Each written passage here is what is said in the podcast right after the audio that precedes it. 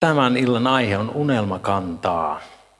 Ja, ja, ja enpäs vielä kerro, kenestä tämä kertoo. Olette varmaan jo arvannut sen. Ihan tarkoituksellisesti olin muuten laittanut noihin, esi- noihin, noihin ennakkojuttuihin, että en kirjoittanut tätä henkilöä, jonka elämää me käsitellään. Tähän unelmointiin liittyen niin mä oon sitä itse pitänyt joskus aivan turhanpäiväisenä haaveiluna. Mä oon halveksinut niitä, jotka on jakanut unelmiaan, kenties minulle tai toisille. Ja varsinkin sellaisia unelmia, jotka niin kuin vaikuttaa varsin sellaisilta haasteellisilta unelmilta, että ne on niin sanotusti kunnianhimoisia. Mun asenteeni on ollut vähän se, että pessimisti ei pety. Mutta todellisuudessa on tainnutkin olla niin, että pessimisti on pettynyt. Eli siellä on ollut taustalla useitakin pettymyksiä ja karvaita sellaisia. Unelmia on monenlaisia. Niitä syntyy monista lähteistä ja on olosuhteiden, tilanteiden, omien ajatusten ja toisten ihmisten vaikuttamia unelmia. Ja Jumala myös haluaa antaa meille unelmia, kuin myös sitten varmasti meidän vihollinen, saatana, haluaa antaa unelmia. No, toiset ihmiset on enemmän tietoisia unelmistaan kuin toiset. Tänään me pysähdytään yhden nuorukaisen elämään, josta Raamattu kertoo, jolle Jumala antoi unelman välähdyksen omaisesti unessa. Se unelma odotti aikaansa. Siihen pääseminen maksoi hänelle paljon. Mutta sitten kun se toteutui, siitä tuli tosi suuri siunaus monelle ihan kansakunnille. Joosef on erityinen vanhan testamentin henkilö galleriassa. Hän saa ihan huikean määrän niin sanotusti palstatilaa, eli hänestä ihan 13 luvun verran kerrotaan se kertomus. Se lukujen määrä jo itsessään kertoo meille, että sillä on kysymys merkittävästä henkilöstä ja tapahtumaketjusta. Sitten kuitenkaan missään vaiheessa ei käy ilmi, että Jumala olisi suoraan ilmestynyt Joosefille – Toki siinä unissa, mutta ei muuten. Hän on moraaliltaan varsin nuhteeton ja eroaa sitten muista muusta veljessarjasta radikaalisti. Tätä opetusta olen jäsentänyt sillä lailla, että ensin käydään Joosefin perhetaustaa, sitten sitä, kuinka unelman eteen kasautuu pilviä ja sitten ihan käsittämätöntä menoa. No Joosefin perhetaustasta. Tiesitkö, että Joosef syntyi noin 1915 ennen Kristusta? Yhdenneksi toista pojaksi Jaakobin perheeseen. Joosef oli Jaakobin lempivaimon lapsi, Raakkelin lapsi. Niin. Kyllä se on ihan oikein. Se on ennen Kristusta. 1915 ennen Kristusta. Joo, ei ollut tällä vuosi, tai 1915 jälkeen Kristuksen. Joo, eli pysähdytään vähäksi aikaa Joosefin perhetilanteeseen. Ensinnäkin Jaakob, siis Joosefin isä, osti esikoisoikeuden vanhemmalta veljeltään Eesalta yhdellä hernekeittoaterialla – Esikoisoikeus tarkoitti korkea arvovaltaa perheessä, oikeutta lupauksiin, siunauksiin, eli myös perintöoikeutta Kanaanin, Kanaaniin, Kanaanin maahan ja liittoa sitten Herran kanssa. Eli kyseessä ei ollut mikään vähäpätöinen asia. Jaakob, joka oli itsekin äitinsä Repekan suosikki, niin hän sitten hän huijasi äitinsä rohkaisemana isänsä Iisakkia – antamaan itselleen esikoisen siunauksen. Liekkö siellä Repekalla ollut mielessä Jumala ilmoitus lasten erilaisista kutsumuksista, kun Rebekka kyseli jossain vaiheessa, kun vauvat potki siellä vatsassa kovasti, että, että mitä, mitäs, tästä, mikä, mitäs tässä oikein on menossa, kun ne niin siellä on tukkanuotta sillä jo vatsassa. Täällä taitaa muuten eräällä meidän seurakuntalaisillakin olla samoja kokemuksia, tai en tiedä onko ihan vastaavassa määrin, mutta veljekset siellä. Okei. Niin hän sai sitten ilmoituksen Jumalalta, kun hän kysyi Jumalalta, että mitä tämä tarkoittaa. Niin Herra sanoi hänelle, kaksi kansaa on sinun kohdussasi, kaksi heimoa erkanee sinun ruumiistasi. Toinen heimo on toista voimakkaampi, vanhempi palvelee nuorempaa. No Rebekan kannustaessa kannusti sitten Jaakobia petollisesti toimimaan ja silloin kun hän siihen lähti, niin hommat ei enää oikein mennytkään putkeen. Rebekka kärsimättömyydessä halusi itse alkaa kontrolloimaan tilannetta ja hän alkoi itse omavoimaisesti toteuttamaan tai kehotti poikaansa saamaan Jumalalta vastausta. No siitä ei seurannut hyvää, ei kenellekään. Sovelluksen ajattelen näin, että jos me lähdetään toteuttamaan Jumalan lupauksia omassa voimassa ja meidän kärsimättömyydessämme, me mennään silloin harhaan. Ja siitä koituu vain loppujen lopuksi haittaa Jumalan valtakunnan näkökulmasta. Se me nähdään ainakin hyvin selkeästi Jaakobin elämästä. Vaikka toisaalta Jumala pystyi kääntämään sitten nämä ketun lenkitkin palvelemaan omaa tahtoaan ja tarkoitusperiä. No jatketaan vielä Jaakobin elämästä. Tuon esikoishuijauksen seurauksena hänen täytyy sitten lähteä pakoon veljään Eesaulta. Enonsa Laapanin luo Mesopotamiaan. Sinne oli useita satoja kilometriä matkaa, ei ollut mikään lyhyt matka. Jaakob oli pettänyt ja hän joutui myös sitten itse petoksen uhriksi Enonsa luona.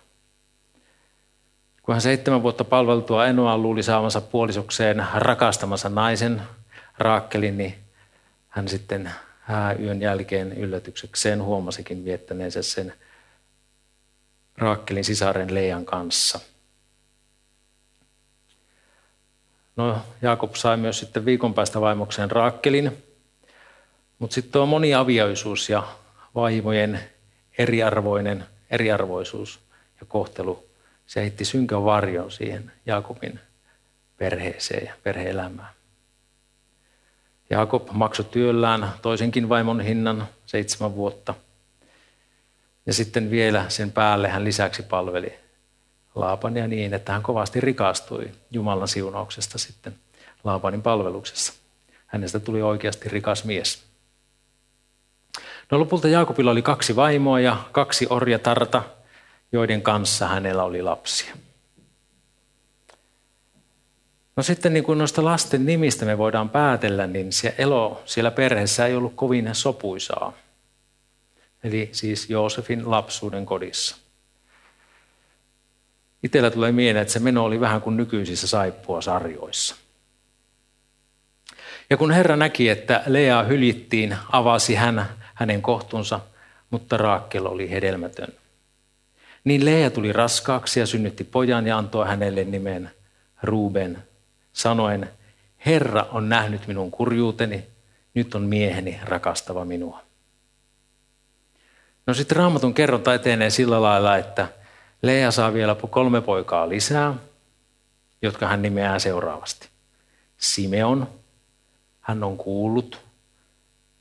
Lea sanoi näin, että Herra on kuullut, että minua hyljitään. Sitten on Leevi, hän kiintyy. Nyt kai mieheni vihdoinkin kiintyy minuun, kun olen synnyttänyt kolme poikaa. Tästä on Juuda, kiittää. Nyt minä kiitän Herraa. No Raakel kadehtii sisarta ja antoi sitten orjattarensa Pilhan Jaakobille vaimoksi, että hän synnyttäisi tälle lapsia. Ja Pilha saikin kaksi poikaa ja Raakel antoi niille nimet. Ensimmäinen sai nimen Daan, hankkinut oikeuden. Raakel ajatteli, että Jumala hankki minulle oikeuden ja hän kuuli minun ääneni ja antoi minulle pojan. Toisen pojan nimeksi tuli Naftali, taistelut. Jumalan taisteluja minä olen taistellut sisarini kanssa ja olen voittanut. No Lea vuorostaan antoi Jaakobille vaimoksi orjattarensa Silpan, joka synnytti tälle kaksi lasta. Ja lasten nimet olivat God, onneksi, ja Asser, onni ylistää. Lea ajatteli, onnellista minua, niin naiset ylistävät minua onnelliseksi. Ja hän antoi sille hänelle tälle toiselle nimen Asser sitten. No sitten Lea sai vielä itsekin viidennen ja kuudennen pojan, jotka hän nimesi seuraavasti Isaskar, palkka, ostaa. Jumala on palkinut minulle sen, että annoin orjattareni miehelleni. Sitten Sebulon, asua ja asunto. Nyt mieheni on asua minun luonani, sillä minä olen synnyttänyt hänelle kuusi poikaa. No sitten lopulta Rakkelkin sai kaksi poikaa, ja heidän nimensä ovat sitten Joosef. Hän antaa vielä. Herra antakoon minulle vielä toisen pojan. Ja Raakkel myös saikin toisen pojan ja tälle pojalle hän antoi sitten nimen Benoni, joka tarkoittaa kärsimyksen poika.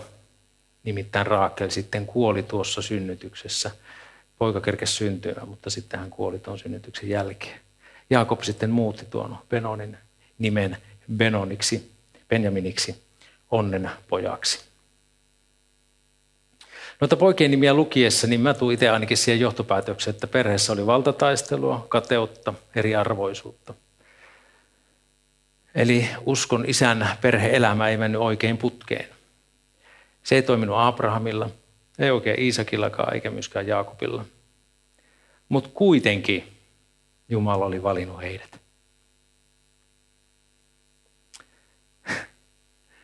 Se on jotain ihmeellistä Jumalan armoa.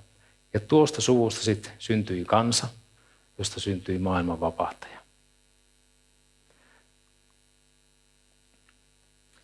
Välillä raamattu tuntuu ihan liiankin rehelliseltä kirjalta. Se ei yhtään kaunistele näin uskoisia elämää. Me kyllä mielellään vähän kaunistellaan. No Jaakobin perheelämä ei meidän ajan mittapuulla, se ei ollut kovinkaan kummoista – Toisaalta meidän on tärkeää huomioida se, että se aikakausi oli aivan erilainen ja se elämä oli paljon raadallisempaa ja raaempaa. Siinä mielessä on epäreilua verrata sitä tämän päivän mittareilla, kun ajattelee sen ajan ihmisten elämää ja niitä tilanteita. Mutta kuitenkin tuosta perheestä alkaa erityinen Israelin kansan kasvun vaihe – Mulle se kertoo, mitä tämä kertoo meille, mulle se kertoo ainakin sen, että Jumalan valinta ei perustu ansioon, vaan armoon, valintaan.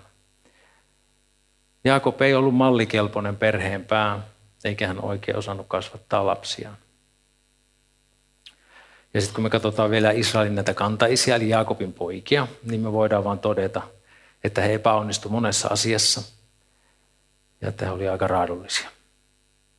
Mutta siitä huolimatta Jumala sitoutui Abrahamille antamaansa lupaukseen tehdä hänen suvustaan suuri kansa. Jumala ei armolahjojaan eikä kutsumistaan kadu. No tuon lupauksen pitäminen osaltaan, se julistaa Jumalan uskollisuutta, hänen huolenpitoa. Se julistaa sitä myös meille, tämän päivän kristityille. Jumala on uskollinen. Vaikka me ollaan uskottomat, niin ei Jumala meitä sen takia hylkää. Koska hänen olemuksensa on se, että hän on uskollinen. Toki jos me hyljätään ja käännetään selkämme Kristukselle, niin se on eri asia, mutta Kristuksessa hän on uskollinen meille. Mä palaan vielä Jaakobin elämän vaiheisiin johtaja. Jaakob oli vähän niin kuin johtaja ilman johtajuutta, ainakin välillä. Kun Jumala, Jumala kehotti sitten Jaakobia lähtemään sieltä Laapanin luonta takaisin isänsä luokse, hän lähtikin ja sitten sillä reissulla hän kohtasi Eesaon. Siinä kävi lopin, lopun perin hyvin. Mutta sitten Jaakob jäi puolitiehen. Jaakob, Jaakob ei mennytkään sinne isänsä luokse, vaan hän jäikin Siikkemin kaupungin liepeille – ja siitä ei sitten seurannut hyvää. Siitä seurasi surua ja tuskaa Jaakobin perheeseen. Jaakob oli saanut tyttären, Diinan, Ja tämä tytär sitten raiskattiin tuolla Siikkemin kaupungissa, kaupungin kuninkaan pojan toimesta. No tuolloin Jaakob ei sitten osoittanut johtajuutta perheessä eikä suhteessa Siikkemiin ja näihin Siikkemin miehiin. Ja sitten sen seurauksena kaksi Lean poikaa, Simeon ja Leevi, surmasivat Siikkemin kaikki miehet kostona tästä Diinan raiskauksesta. Se oli heidän ihan verisisarensa tämä Diina. Se oli täysin suhteeton teko, siitäkin huolimatta, vaikka Diinan raiskaus oli ehdottomasti myös tosi väärin. Mutta sitä Sikkemin miesten surmaamistakaan Jaakob ei tuominut millään tavalla. Hän oli lähinnä siinä vaiheessa huolissaan omasta ja sukunsa turvallisuudesta. Miten meille nyt käy, mitenköhän naapurikansat nyt suhtautuu, kun me ollaan näin tehty. Mutta joka tapauksessa me voidaan nähdä, että perhettä rasitti monet semmoiset tosi vaikeat ja raskaat asiat. Siellä oli paljon sisäisiä jännitteitä, käsittelemättömiä asioita ja myös sit ulkoa päin tulevia uhkia. Ja tällaisessa ilmapiirissä Joosefia sitten kasvatettiin. Toisaalta pitää muistaa se, että Joosef oli sitten tämän lempivaimon poika ja hän sai sitten Jaakobilta paljon huomiota. No niin, aloitetaan, tai mä luen tästä nyt Mooseksen kirjan, ensimmäisen Mooseksen kirjan 37. luvun alkupuolelta. Tämä on kertomus Jaakobin suvusta, kun Joosef oli 17 vuoden vanha. Oli hän veljensä kanssa lampaita paimentamassa. Hän oli nuorukaisena isänsä vaimojen Bilhan ja Silpan poikien seurassa, ja hän kertoi isälleen, mitä pahaa kuuli heistä puhuttavan. Ja Israel rakasti Joosefia enemmän kuin kaikkia muita poikiansa, koska hän oli syntynyt hänelle hänen vanhalla iällänsä. Ja hän teetti hänelle pitkäleipeisen hiallisen ihokkaan, kun hänen veljensä näkivät, että heidän isänsä rakasti häntä enemmän kuin kaikkia hänen veljensä, vihasivat he häntä, eivätkä voineet puutella häntä ystävällisesti. Eli, eli tässä me voidaan nähdä, kuinka Jaakob toistaa sitä samaa kaavaa, mikä oli hänen omassa lapsuuden kodissaan. Hän oli puolueellinen, samoin kuin hänen äitinsä. Hän oli ollut äitinsä suosikki. Hän oli puolueellinen sitten Joosefin suhteen. Tuo Jaakobin puolueellisuus ja eriarvoisuus tai eriarvoinen kohtelu, ne loi sitten otollista maaperää veljesvihalle. Okei, Joosef oli siis lampaita paimentamassa veljensä Kaadin, Asserin, Daanin ja Naftalin kanssa. Iso raamatun tietosanakirja tietää kertoa, että Joosefille tuo teetetty hieno tunika, ihokas, oli todennäköisesti ylimystenkin käyttämä puku. Kaikilla ei ollut varaa hankkia sellaista vastaavaa pukua koko elin aikanaan.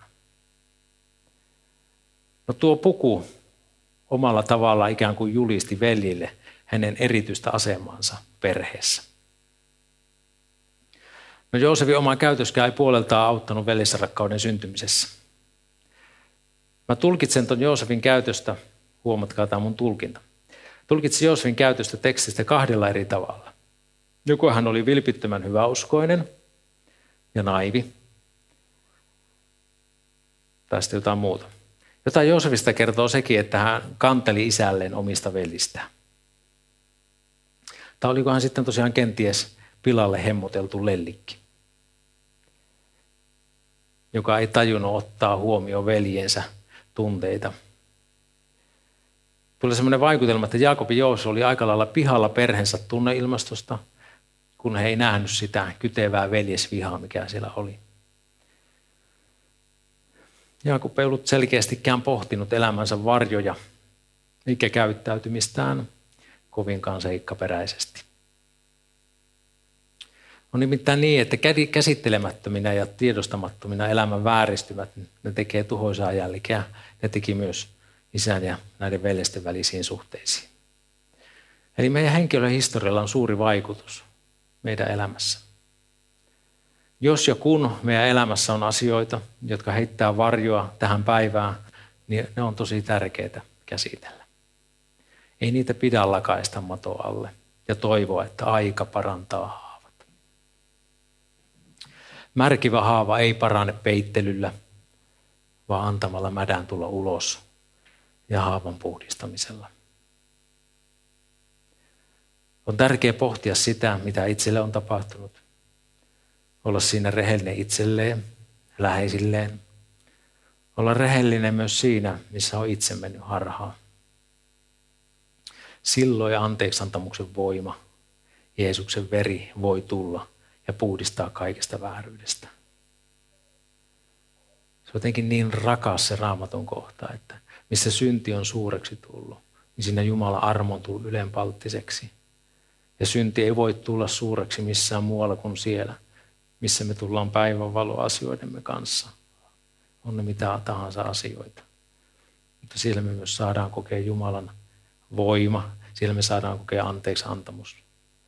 Jumala tietää meistä ihan kaiken. Ainoa on se, mitä hän toivoo, että me voitaisiin myös tunnistaa ja tunnustaa se, mitä meissä on.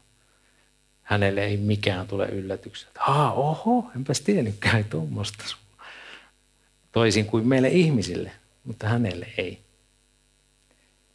No toinen vaihtoehto on jättää asiat käsittelemättä ja puhumatta, kohtaamatta. Silloin tulee virittäneeksi pommin, joka räjähtää ennemmin tai sitten myöhemmin.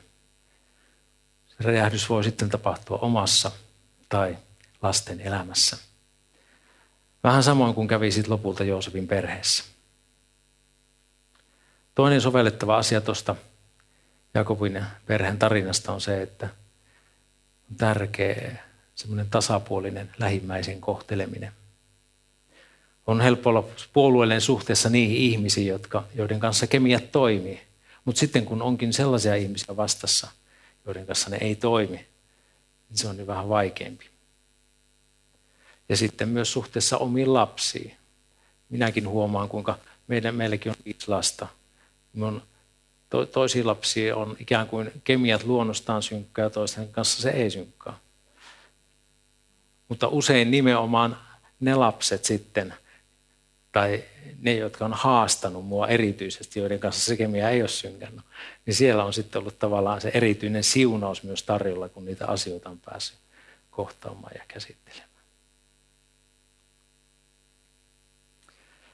No nämä Jaakobin puolellisuus ja laiminlyönnit edesauttoi sitä, että Joosefin veljet, veljen välit sitten tulehtui. Toki velilläkin on oma vastuunsa, mutta ne, ne asettaa tosi suuren langetuksen tavallaan nämä isien synnit sitten. No okei, Jumalan unelma. Kerran Joosef näki unen ja kertoi sen velilleen. Sen jälkeen he vihasivat häntä vielä enemmän. Hän näet sanoi heille, Kuulkaa, mikä unen minä olen nähnyt. Katsomme, olimme sitorivinamme lyhteitä vainiolle ja katso minun lyhteeni nousi seisomaan ja teidän lyhteenne asettuvat ympärille ja kumarsivat minun lyhdettäni. Niin hänen veljensä sanoivat hänelle, sinäkö tulisit meidän kuninkaaksemme? Sinäkö hallitsisit meitä? Ja he vihasivat häntä vielä enemmän hänen uniensa ja puheidensa tähden. Eli Joosefin unien jakaminen heidän velilleen, hänen velilleen ei herättänyt velissä ihailua. Mielenkiintoista on se, että nuo veljet tulkitsi tuon unen heti oikein. Veljet sen tulkitsi. Eihän Joosef puhunut mitään, että mitä tämä tarkoittaa, ainakaan tämän kertomuksen mukaan. Eikä ne edes epäily sen unen tulkintaa. Itse mä lu- ihmettelen tätä lukiesta, miksi ihmeessä Joosef meni kertomaan niitä unia. Eikö se tajua niitä veljen reaktiosta, että turha mennä sorkkimaan tuonne. No, lukijana on helppo arvostella toisten käyttäytymistä. Kuitenkin silloin, kun itse on asioiden keskiössä, niin voi näkökulma usein olla aivan liian semmoinen suppea ja ei, ei, ei näe sitä kokonaiskuvaa. Kyllähän mua on helppo nyt sanoa, kun mä näen koko storin tuossa, että ei Joosef olisi kannattanut näin toimia. Ainakaan vielä siinä vaiheessa. Mutta Jumala antoi tuossa unessa Joosefille välähdyksen tulevaisuudesta. Joosef ei varmastikaan itse tiennyt, mitä se tulisi lopulta tarkoittamaan. Veljet todennäköisesti vielä vähemmän. Mutta Jumalan missio kaiken taustalla, siis Jumalan missio, se lopullinen päämäärä kaiken taustalla oli pelastaa koko Jaakobin perhe, kasvattaa siitä perheestä kansakunta. Ja hän johdattaisi perheen paikkaan, missä sillä olisi hyvät mahdollisuudet lisääntyä ja kasvaa kansakunnaksi. Ja Joosef oli osa tuota suurempaa missiota. Ja siitä hän saa vain pienen pilkahduksen. No Jumala vie suunnitelmaansa sitten vääjäämättä eteenpäin, huolimatta siitä, että voi nähdä, kuinka saatana haluaa tuhota sen suunnitelman. Hän haluaa, se haluaa tuota Joosefin kuin myös Jaakobin perheen. Ja siinä vihollinen osaltaan käyttää myös tehokkaasti tuota, niitä vääristyneitä kasvatusmetodeita, perheen tulehtunutta ilmapiiriä. Ne luo otollista pohjaa sille. Kun Jumala antoi sitten pilkahduksen Joosefille tulevaisuudesta, niin Joosef ei tuossa vaiheessa ollut valmis. Hän ei ollut kypsä siihen tulevaan tehtäväänsä. Itse mä tosiaan tulkitsen Joosefin käytöstä sillä lailla, että hän oli pikemminkin täynnä itseään. Ehkä hän itsekin tulkitsi uniaan siten, että olisi joskus suvun päämies. Mutta Jumalan unelma oli kuitenkin paljon pidemmällä, paljon vaikuttavampi kuin Joosef koskaan pystyi aavistamaan. Eli hänen oli tarpeellista käydä kärsivällisyyden ja kärsimyksen korkeakoulua vielä pitkään, ennen kuin ne asiat sitten loksahtaisi paikalleen. Jumala voi antaa meillekin välähdyksiä tai unelmia tulevasta. Meidän omat tai meidän läheisten näkemykset sekä tulkinnat olla joskus aika lailla erilaisia kuin sitten mikä on se lopullinen täyttymys. Mutta sitten Jumalan mahdollisuuksia hänen valtakuntansa etenemistä sen ei tarvitse estää. Ja tärkeää on seurata Herraa silloinkin, kun olosuhteet ja tilanteet ei ole sitä, mitä me odotetaan niiden olevan. Silloinkin, silloinkin, erityisesti silloin on syytä olla kärsivällinen, kun asiat ei meidän mielestä etene tarpeeksi nopeasti. No Joosef ei ollut profeetta omalla maallaan. Joosef näkee toisenkin unen, jonka hän sitten kertoo myös isälleen. Siinä aurinko, kuu ja 11 tähteä kumartaa häntä. Jälleen tulkinnasta ole erimielisyyttä. He tulkitsee se, että hänen perheensä tulisi kumartamaan häntä. Ja siellä isä ja veljet toimivat tulkkeina. No tilanne päättyy siihen, että Jaakob nuhtelee Joosefia tästä unesta, unista ja jää pohtimaan asioita. Veljet jää vastaavasti kadehtimaan häntä. Tässä kohtaa pätee hyvin Jeesuksen sanat, että ei kukaan ole profeetta omalla maallaan. Itsellä nousee tästä ajatus kateudesta, kateudesta hengellisissä piireissä. Itse mä oon törmännyt siihen tuon tuostakin. Sitä en tiedä, että kukaan olisi ollut mulle kateellinen, mutta itse mä olen kokenut välillä hyvinkin voimakkaita kateuden tunteita. Jos nuo tunteet ja ajatukset on saanut tehdä pesänsä mun mielessä, niin se on kaventanut mun omaa ajattelua. Ja mun omasta palvelustyöstä, niin siitä on kaikinut, kaikonut kaikki vapaus ja ilo. Siitä on tullut semmoinen puristava vertaileminen. Silloin ei ole ollut mitään muuta, kuin tunnust, muuta tietä kuin tunnustaa syntinsä toiselle uskovalle ja tietysti Jumalalle. Samoin myös sanoi ihan ääneen. Itse olen kokenut, että se on itsellä ollut varsin tervehdyttävää sanoa oikein ääneen, että mä oon ollut, mä oon ollut kateellinen ja mä haluan hyljätä tämän synnin. Ja mä haluan siunata tätä mun kateuteni kohdetta. Sydämestä mä haluan siunata tähän. Jumala antaa hänelle menestyksen ja hän saa Jumalan siunassa olla hänen elämässään. Toinen hyvä lääke kateuteen on ymmärrys siitä, että jokaisella meillä on ainutlaatuinen paikka Kristuksen ruumiissa. Ei sitä kukaan toinen voi korvata. Ei tarvitse pelätä sitä, että nyt tuo vie mun, mun mestan. Sulla ihan ja mulla on ihan oma ainutlaatuinen tehtävä Kristuksen ruumiissa. Jatketaan Joosvin vaiheita. No sitten on ihan Tämä viimeinen kolmannes käsittämätöntä menoa. Ja hän, Jaakob siis, sanoi hänelle, eli Joosefille, mene katsomaan, kuinka veljesi ja karja voivat, ja kerro sitten minulle. Niin hän lähetti hänet matkalle Hebronin laaksosta ja hän tuli Siikkemiin. Ja muuan mies kohtasi hänet hänen harhaillessaan kedolla, ja mies kysyi häneltä, mitä etsit? Hän vastasi, minä etsin veljeäni, sano minulle, missä he ovat paimentamassa. Mies vastasi, he lähtivät pois täältä, sillä minä kuulin heidän sanovan, menkäämme Dootaniin. Niin Joosef meni veljensä jäljissä ja löysi heidät Dootanista. Selkeästi siis Jaakob ja Joosef oli sokeita tuolle kasvavalle veljesvihalle. Liekkö yhtenä syynä se, että Jaakobilla ei ollut suhdetta, toimivaa suhdetta näihin toisiin poikiin. Matka veljen luokses, se ei ollut ihan lyhyt, noin ehkä 80 kilometriä. Mutta kuitenkin pienintä yksityiskohtaa myöten on nähtävissä Jumalan johdatus. Myös siitä, että Joosef törmää miehen. Tämä miesten sattumalta oli kuullut veljen keskustelevan ja neuvovan tietä. Ja hän pystyi neuvomaan tien Joosefille sitten heidän luokseen. Juutalaiset tutkijat on kovasti sitä mieltä, että tuo joku mies, että se oli enkeli. No, Herra sen tietää. Monesti Herra käyttää meitä tavallisia ihmisiä enkeleinä sitten. Inhimillisesti voisi sanoa, että se oli surkea sattuma Joosefin kannalta, mutta kokonaiskuvan kannalta niin se oli tärkeä yksityiskohta, joka kertoo Jumalan semmoista pilkun tarkasta johdatuksesta ja ohjauksesta ja sen suunnitelman toteutumista ja toteuttamisesta. No sitten käy niin, että aikapommi räjähtää. Ja kun he kaukaa näkivät hänet ja ennen kuin hän saapui heidän luokseen, pitivät he neuvoa tappaaksensa hänet. Ja he sanoivat toisillensa, katso tuolta se tulee, unen näkijä. Tulkaa, tappakaamme nyt hänet ja heittäkäämme hänet johonkin kaivoon ja sanokaamme, villipeto on hänet syönyt. Saammepa sitten nähdä, mitä hänen unistaan tulee. Eli veljen viha leimahtaa, kun he vain näkeekin kaukaa Joosefin tulevan. Viha, katkeruus, anteeksi antamattomuus on paisunut veljen sydämessä murhaa himoksi.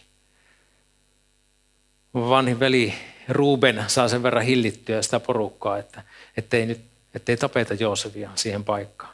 Hänellä oli ajatus siitä, että hän vielä pelastaisi Joosefin jollain tavalla ja saattaisi takaisin isänsä luokse. Mutta se menee mynkään se suunnitelma.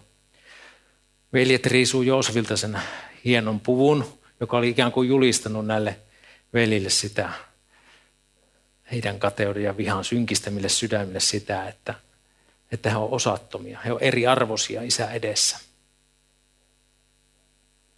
Sitä se eriarvoistuminen saa aikaa. Joosefi heitti sitten hylättynä, häväistynä, lähes alastomana sinne tyhjään kaivoon. No nyt viimeistään Joosef varmaan tajuaa sen asioiden oikean laidan.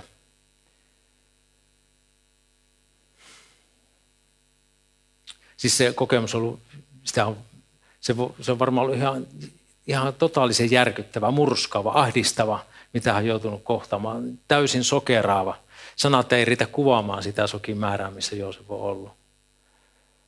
Se, että veljet myy hänet sitten vielä orjaksi vierasheimoisille. Miten kuka voi tehdä sellaista veljelleen?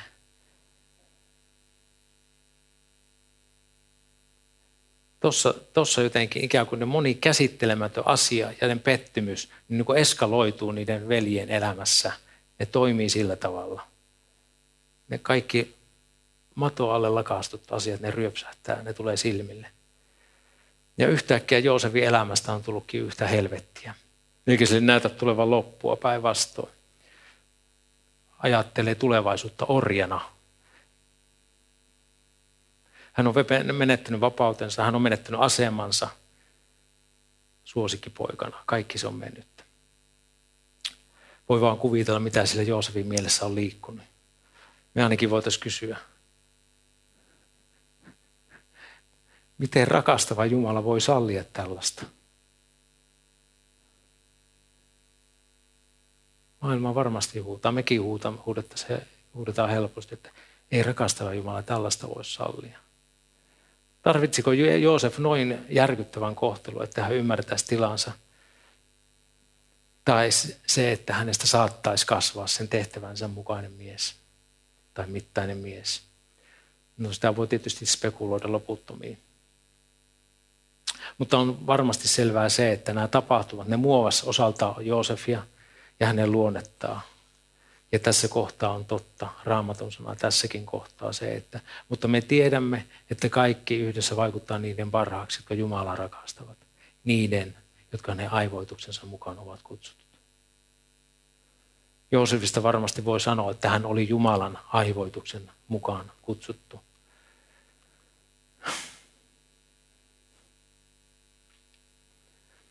Onko sua kohdannut järkyttävä hylkääminen? Kaltoin kohtelu?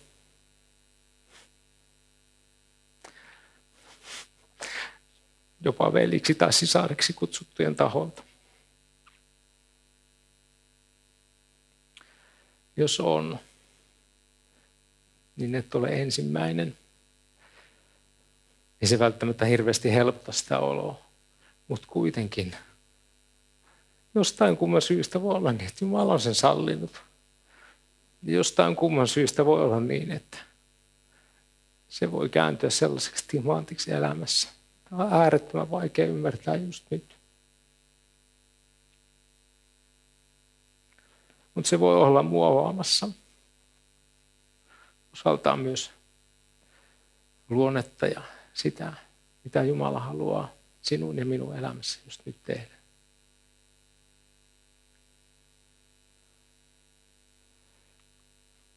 Jumalan käsissä niistä kokemuksista voi tulla timantteja. Mistä voi tulla sellaisia aseita Jumalan valtakunnassa – ne kirkastaa Jumalaa, ne saa olla viemässä Jumalan valtakuntaa eteenpäin.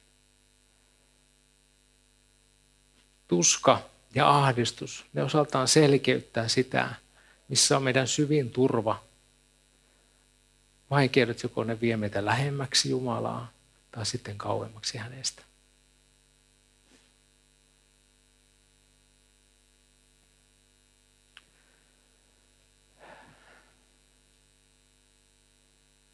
Usein olen jakanut oma, omia kipeyksiäni, erityisesti lapsuuden kodista. Ja nyt tänä päivänä mä voin niin sydämestäni sanoa, että toisaalta mä oon kiitollinen niistä, vaikka no silloin yhtä helvettiä. Koska mä tiedän, että mä en tänä päivänä se arto, mikä mä nyt oon. Sitten toisaalta tiedän, että Jumalan koulussa niistä kivuista on saanut tulla siunaus monelle.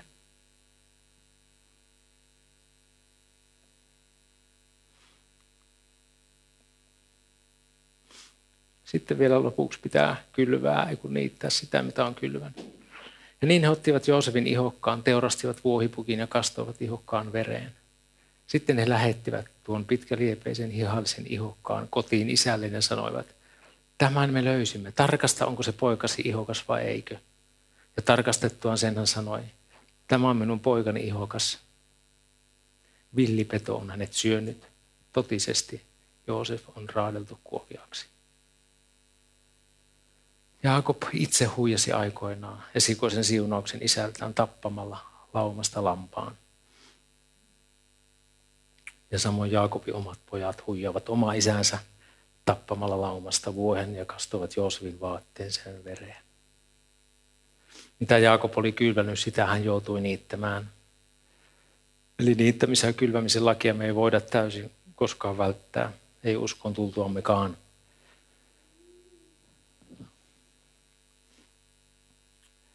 Kun me tullaan Jeesuksen puhdistettavaksi, pyydetään Jeesusta elämään, me tullaan niin sanotusti uskoon, pyydetään syntiä anteeksi, me saadaan kyllä ihan varmasti kaikki meidän synnit anteeksi.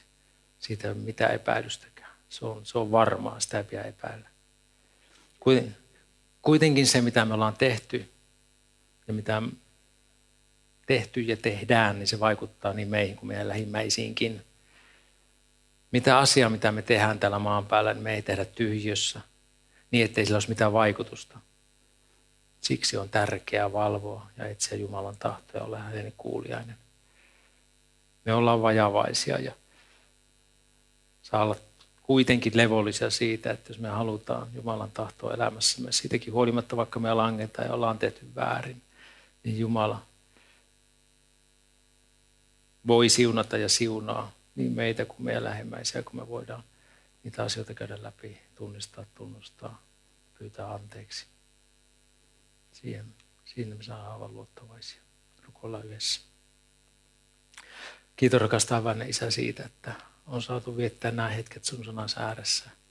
Kiitos siitä, että sinä sama Jumala, joka olit Joosefin elämän vaiheessa, sinä ajaton Jumala. Me saadaan nyt puhua sinulle samalle Jumalalle. Kiitos siitä, niistä näyistä, niistä visioista, niistä unelmista, mitä sä oot laskenut meidän sydämiimme. Kiitos, että jokaiselle sinulla on unelma. Tiedostetaan me sitä itse sitten tai ei. Kiitos, että avaat sitä meille sen ymmärryksen mukaan, mikä meillä on. Ja avaat meidän ymmärrystä. Ohjaa ja johdata, Herra, sun tahdossasi. Auta meitä kulkemaan sun askelissa, Herra. Myös niin, että me ei kiirehdittäisi edelle. Ja myös niin, että me voitaisiin voitais olla kärsivällisiä. Luottaa siihen myös silloinkin, kun näyttää, että kaikki menee ihan pieleen. Silloinkin, kun näyttää siltä, että ei tämän näin pitänyt mennä. Kiitos siitä, että sinä, joka olet kutsunut, olet uskollinen. Ja mikään ei voi lopun perin estää sun suunnitelmaasi, jos me halutaan sun yhteydessä vaeltaa. Auta meitä tässä, Isä, että me voitaisiin tehdä sun tahtos meidän elämässämme ja elää siinä.